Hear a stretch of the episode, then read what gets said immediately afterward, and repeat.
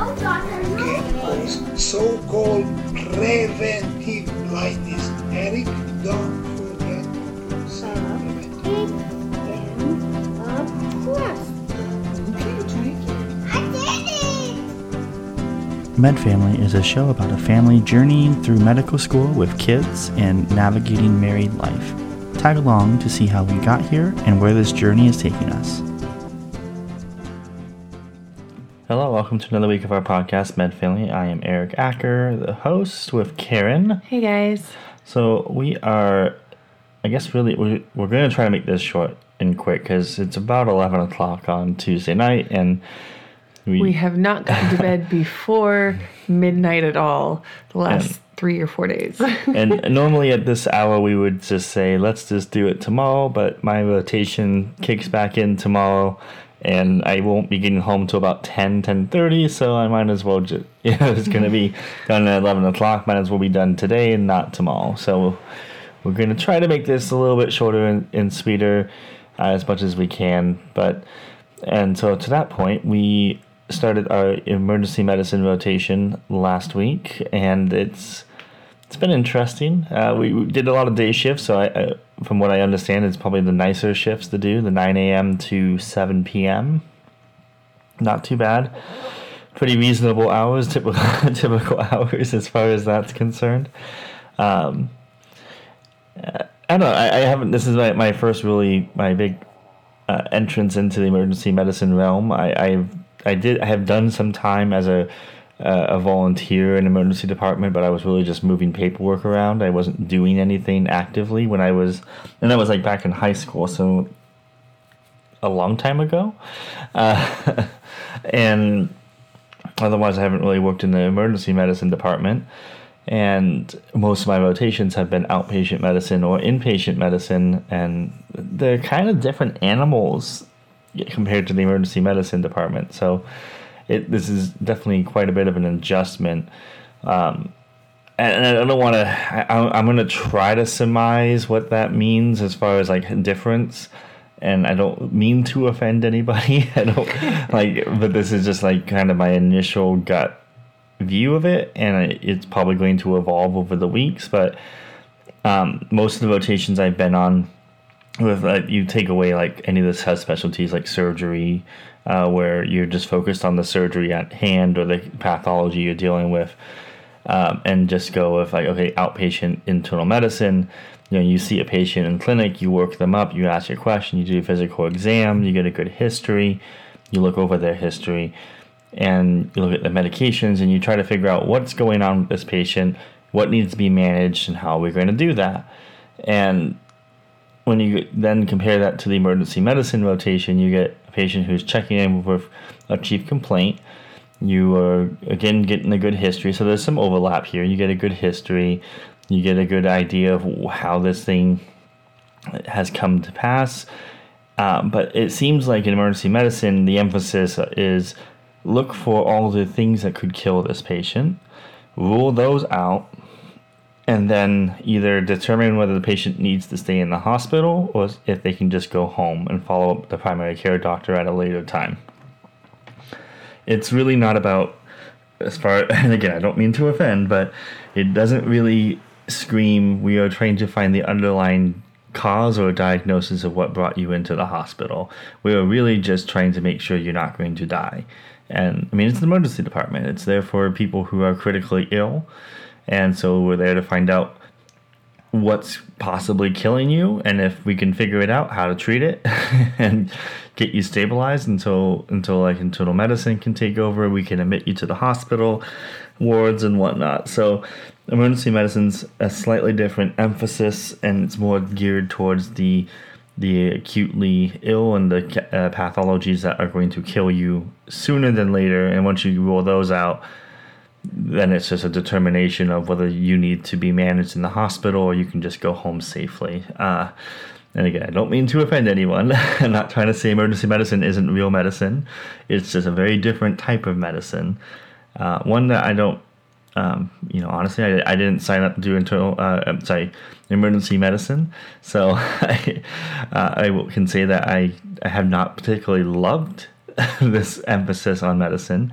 I I tend to feel like I myself am the kind of person that wants to figure out what's wrong and dig in deeper. And sometimes it's like, well, that's not what we're here for. We are in emergency medicine department. We are here to take care of the problem and send them home, and then their primary care doctor can do all that fun stuff. We're not necessarily we're the acute detectives. We're not the long term detectives that really dig in and try to find out what's going to work. Um, so to that end, emergency medicine has been a bit of a struggle for me.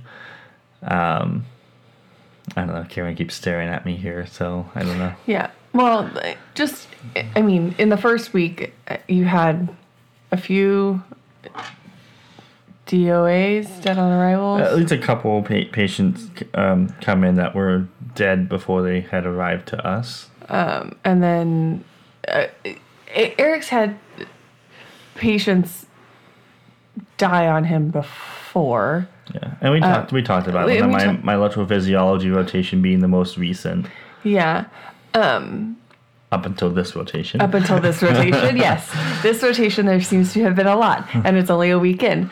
Um, so, kind of to that point, I was thinking about it uh, the other night because Eric came home and had a really, really rough day. Um, they lost a kid, and that's always uh, rough. But I think as a parent, it hits home maybe a little bit uh, harder. Yeah, Somebody, a kid that's not much older than your current youngest kid.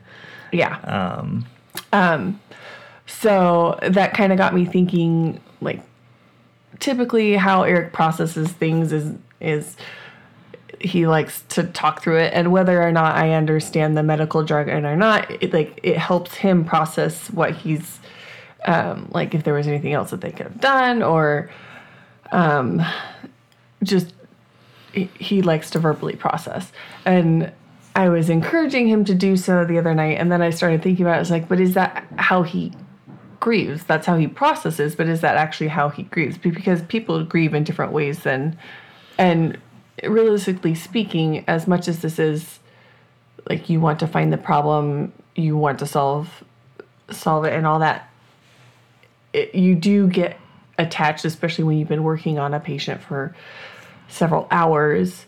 Um, and so it just kind of got me thinking about it a little bit. I know we haven't actually had the conversation yet. I just brought it up tonight. Um, but it might be a worthwhile like if you are married and going through medical school, it might be a worthwhile conversation to have with your spouse. Like what is the best way to support me in these instances or when I've had a hard day or whatnot. and it it might be variable depending on the situation. Well, I think it's tricky in this situation. I think you're generally right. Like whenever I have an issue on my rotation, either like an interpersonal conflict or another medical student, attending, patient, whatever, I do like to talk it out with Karen and try to talk out the situation and just work, kind of work through it, you know, out loud.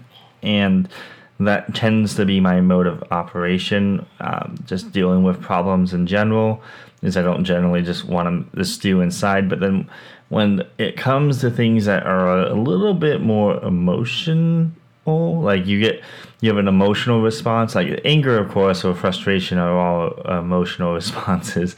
But one that is, um, I mean, just to be more blunt, like we we lost a patient that was less than a year old uh, and we worked on them for about three hours before um, we ended up having to call it. Uh, and, and in that three hours, it wasn't like the patient was dying the entire time. We had stabilized them at one point, and then it decompensated from there. Um, and but again, like you have a patient that is not much older than your children and one of your young one of your children and so you uh, young kids and uh, infants like you, you they, they just shouldn't die you know? Like so when a 75 80 year old patient comes in that's been found down uh, probably had probable heart attack comes in you know like you can kind of work through it because hey like that's that is life you know? People die. People are going to have heart attacks and die and that's it's somebody's loved one it's it's going to be hard for them but as far as the natural order of life they're 80 years old they've lived a pretty good long life Um, sure, they probably wouldn't have if they would have known that that was the day that they were going to die. They may have might have done something differently the days or weeks leading up to it. But like realistically, they are of the age that is not abnormal to expect someone like that to die. Uh, someone less than a year old, you would not expect to die. So you get a little. I think I feel like you get a little bit more emotionally caught up into it. My whole point, I guess, being um, where where a lot of times I'm happy to vocalize and work out out loud. Um, I don't particularly love having those emotions. Uh, Karen's calling it grief, which is probably more apt. And I, I don't know. Even I'm like, I don't know if I want to call it that because I'm a big guy. I'm a, I'm a guy. I don't really want to admit that I have those kind of feelings. Um, I don't know. I don't know what I'm really trying to say. Like when, because like when I have to talk that that out loud, it I have to. I almost have to relive it relive the emotion and I don't like that. I there's a part of me that's like push that down. You don't really want to have the, that level of emotion. Um, but then it's hard to then you like I want to process it, but then I don't want to like I don't want to have that emotion. So you kind of go through these waves of like thinking about it, talking about it, having that emotion, going like I don't like having that emotion so no, don't talk about it. I don't know. It's kind of a conflict, confusing. Like I, I wouldn't. I, I couldn't even begin to tell you what I would actually want. yeah, and it, it'll probably be a conversation that we have maybe three months from now before Eric actually starts his residency program, when maybe it's a little bit more distant and he's had more time to reflect on what would be. Because I don't. I mean what's a healthy way of dealing with this? Yeah, what's a, what's a healthy way of dealing with it? What's because I mean, realistically, we're all going to have patients that are going to die, um, unless you're going into a, any particular field that like you just don't deal with critically ill patients. Um, or well, patients at all. I mean, or, you could patients. be pathology, and you don't even. I mean, you'll probably. Uh, yeah, yeah. Have patients on you, but you may or, or may not know. Yeah, you just or you just don't work on you don't work with critically ill people so you don't actually work with someone who that you know someone who dies under your care immediately under your care. Anywho yeah it's probably a good idea to figure out how to process that and everyone's going to have a different mechanism of processing it and hopefully that's healthy. Uh, ideally you'd want to find a healthy way to process those emotions and because like we like I said we're all going to kind of deal with that and everyone has a, a different coping mechanism. I feel like um, ED is kind of notorious for coping by um, joking. Like I mean that's that's a common medicine thing in general is that we like to joke our way past some of these emotions and that's how we kind of deal with it.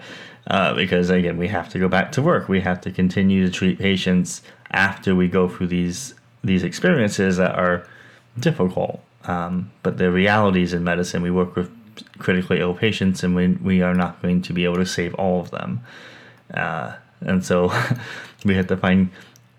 Sometimes you have to find the fast coping mechanism so you can continue and finish your shift, and then you have to find the probably more healthy coping mechanism so that you can you don't become a jaded, ill-adjusted provider um, that has built up enough walls that you don't get impacted by any of your patients.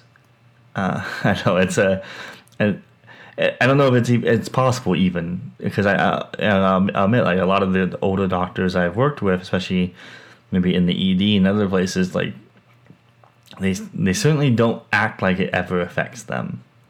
like, um, like I don't know, like when when someone that young dies, they're just kind of like, oh, well, that happens. I'm sorry that didn't turn out the way we wanted it to, and like they continue on with their shift, they've obviously built up some kind of uh, maybe a, a, callus to those sort of things, or a thicker skin to, I guess that's a callus, uh, to deal with, to deal with it, and maybe they'll process it at you know on a later date when they have more more bandwidth to deal with it.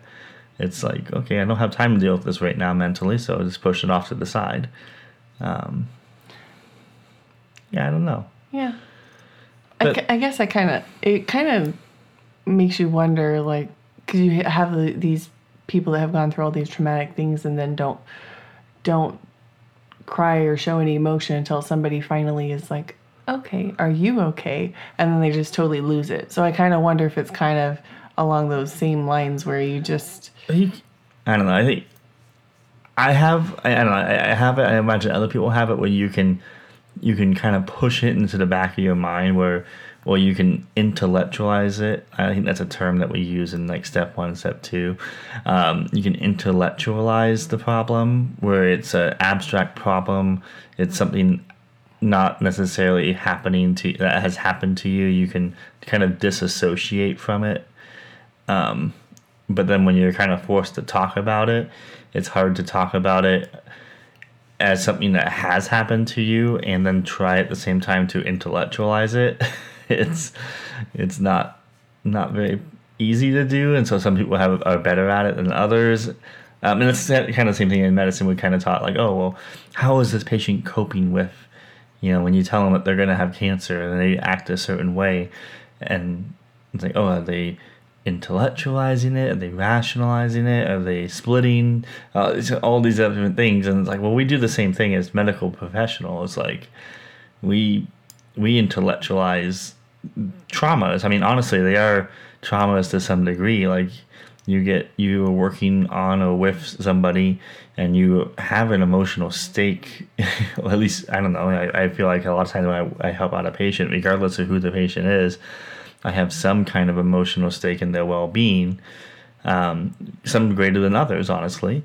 Um, I, I, want all, all the best for my patients, but like some patients kind of stick with you a little bit more than others, um, or you click with them better.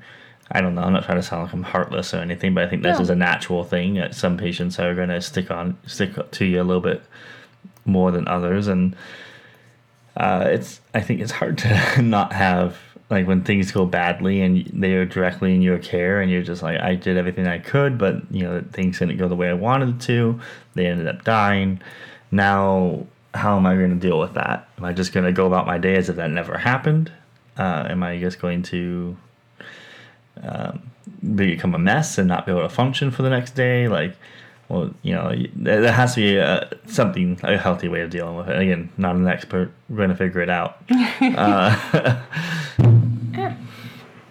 um, yeah, so, yeah, Karen makes a good point. It's something that I think it's good, especially uh, as you are going to have more and more of these experiences. I'm not saying, and I, again, I'm not trying to suggest that as you get into medicine, you're just going to end up killing more and more of your patients or anything no, no, like no. that.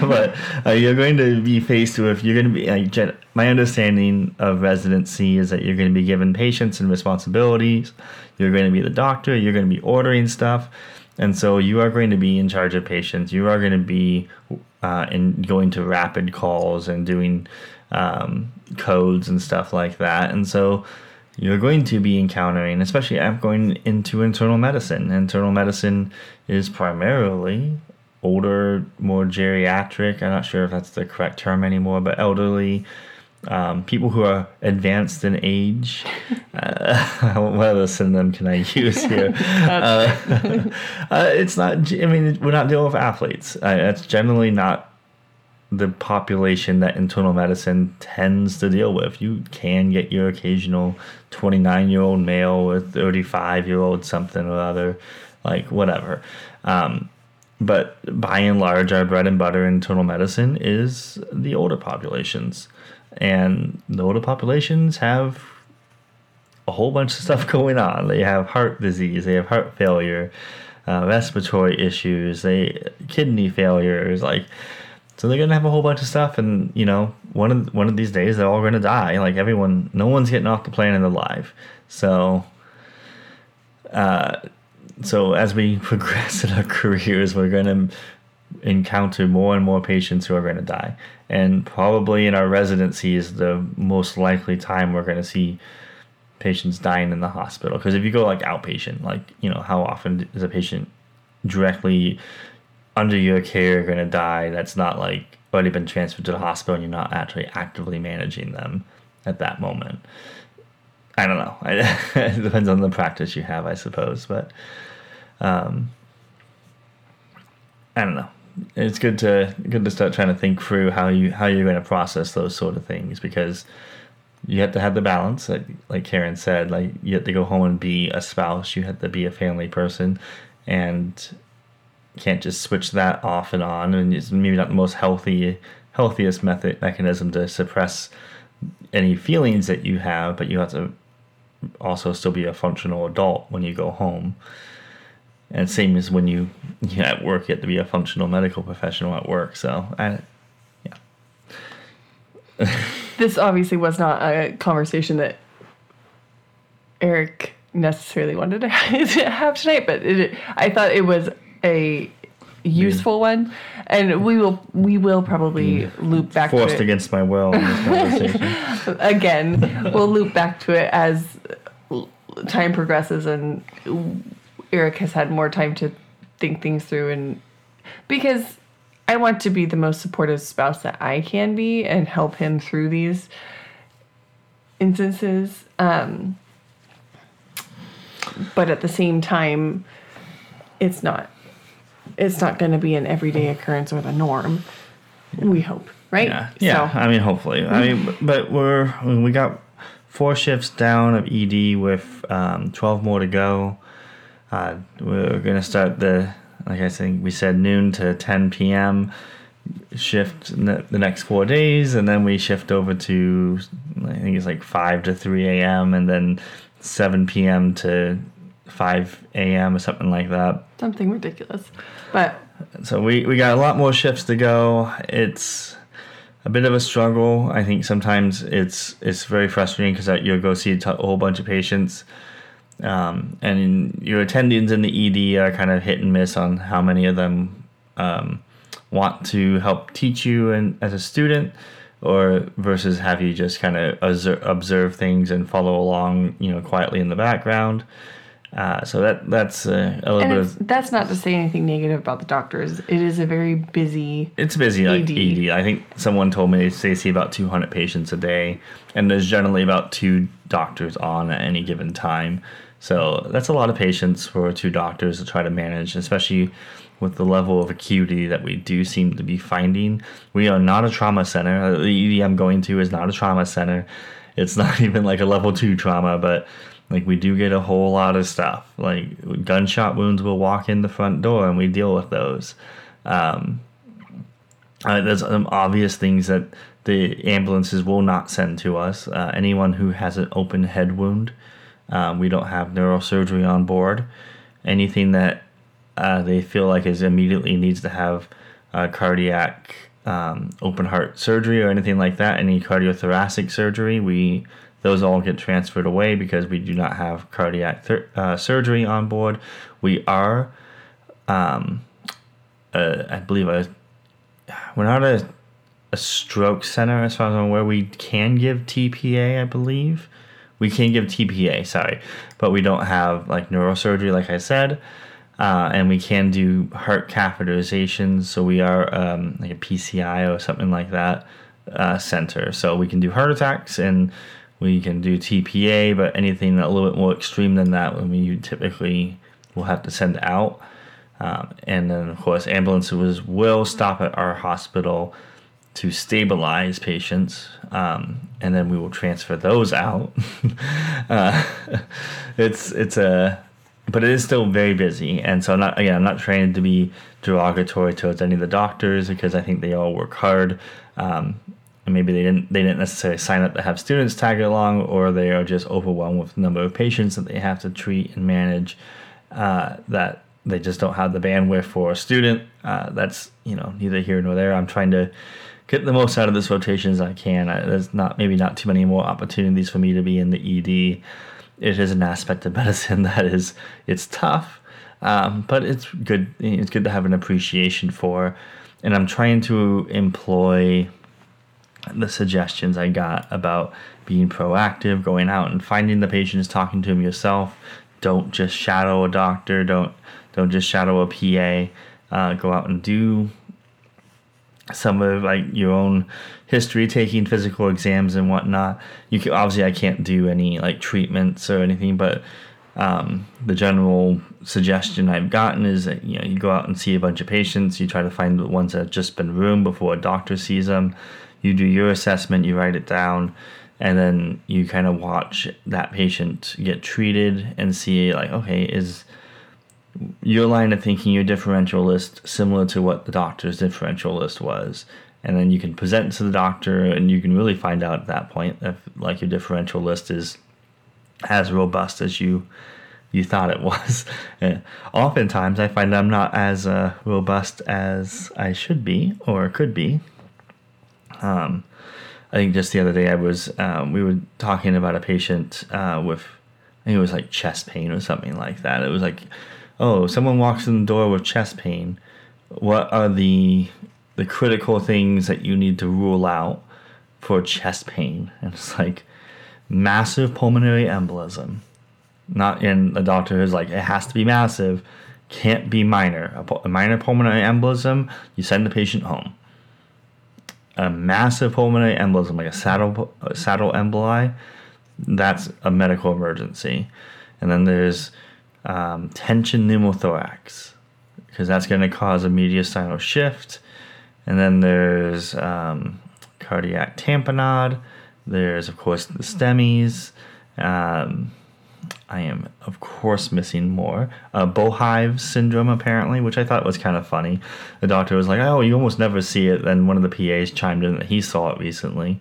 But then also, uh, they're like, yeah, they'll present with chest pain, but they'll also present with like, um, like spitting up blood. And it's just like, I wonder, like, are you gonna miss that?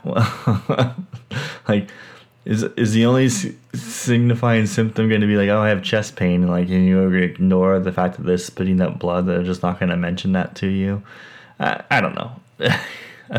I think that's kind of funny, but um, I think there's a few a few other things out there like pericarditis and um, yeah. Anywho, there's a lot of again that you're you get to find out whether your differential list is as robust as you think it is, um, and the doctors will tell you that. Yeah. Well, and I, I think you are learning a lot.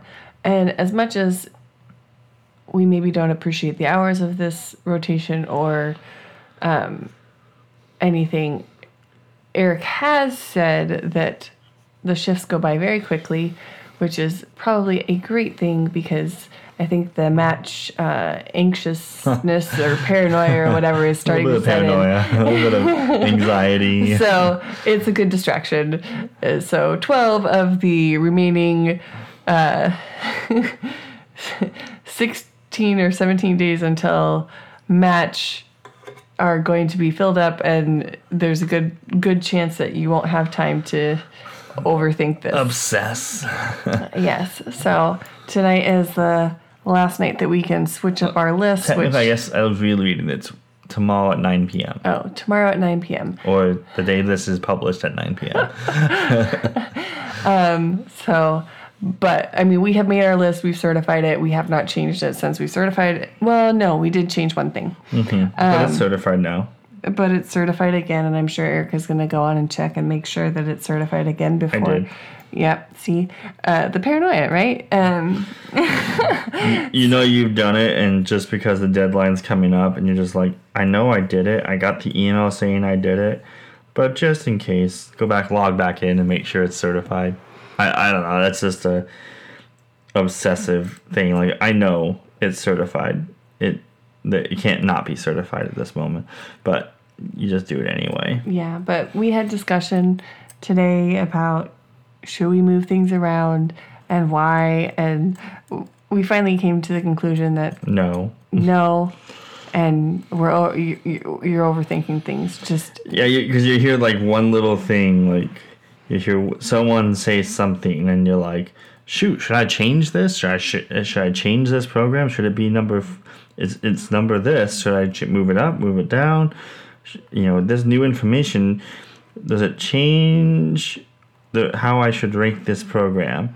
And we came to the conclusions like, well, this program is still in this particular level of favorability. So, no, this program, like it, ultimately i think that you should sh- make your your list not on. You should make your list on where you want to go. And that that is the general advice that you get through this whole process. Don't it- make it based off of a feeling you get or a Playing like fourteen dif- dimension chess, where you're like, well, if this program does this, and there's these people go here, and you know, there's this many applicants who probably have better stats than me, and so my chances of making it into this program are this, and maybe I should go do this program because like you can go down th- this horrible rabbit hole, and I don't think it gives you any benefit whatsoever. Nope. The- So we're playing the distraction game. Eric's doing a pretty good job of distracting himself. He's torn apart a, a microphone now, um, in addition to his other things. I didn't like how well I had I had a broken microphone. I just it was broken since I bought it. I was trying to see if I can fix it. I made it worse. So he's he's starting to fidget. Now I just need to get him out of the room and uh, fidgeting on productive things that we need to get done. You have made a list. I have made a list. We are starting. I I'm starting to make lists for potential move, and but I mean that's all I can do at the moment until we know where we're going, and then I can further make lists and then start moving on those lists. Yeah. So, So. I guess we we'll wrap it up there.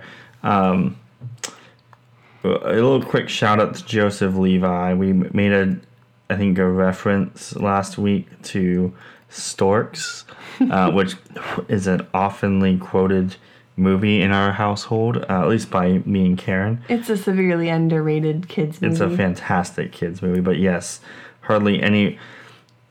You ask your cohort of other medical students about, you know, you do drop a quote and you're like, "Where's that from?" And they're like, "I haven't listened, I haven't watched a a kids movie since like Finding Nemo," and then you remember like, "Oh, that's right, you're all like in your twenty somethings, so." You probably stopped watching kids movies at some point. You don't have kids, and so you haven't gone back and looked at anything.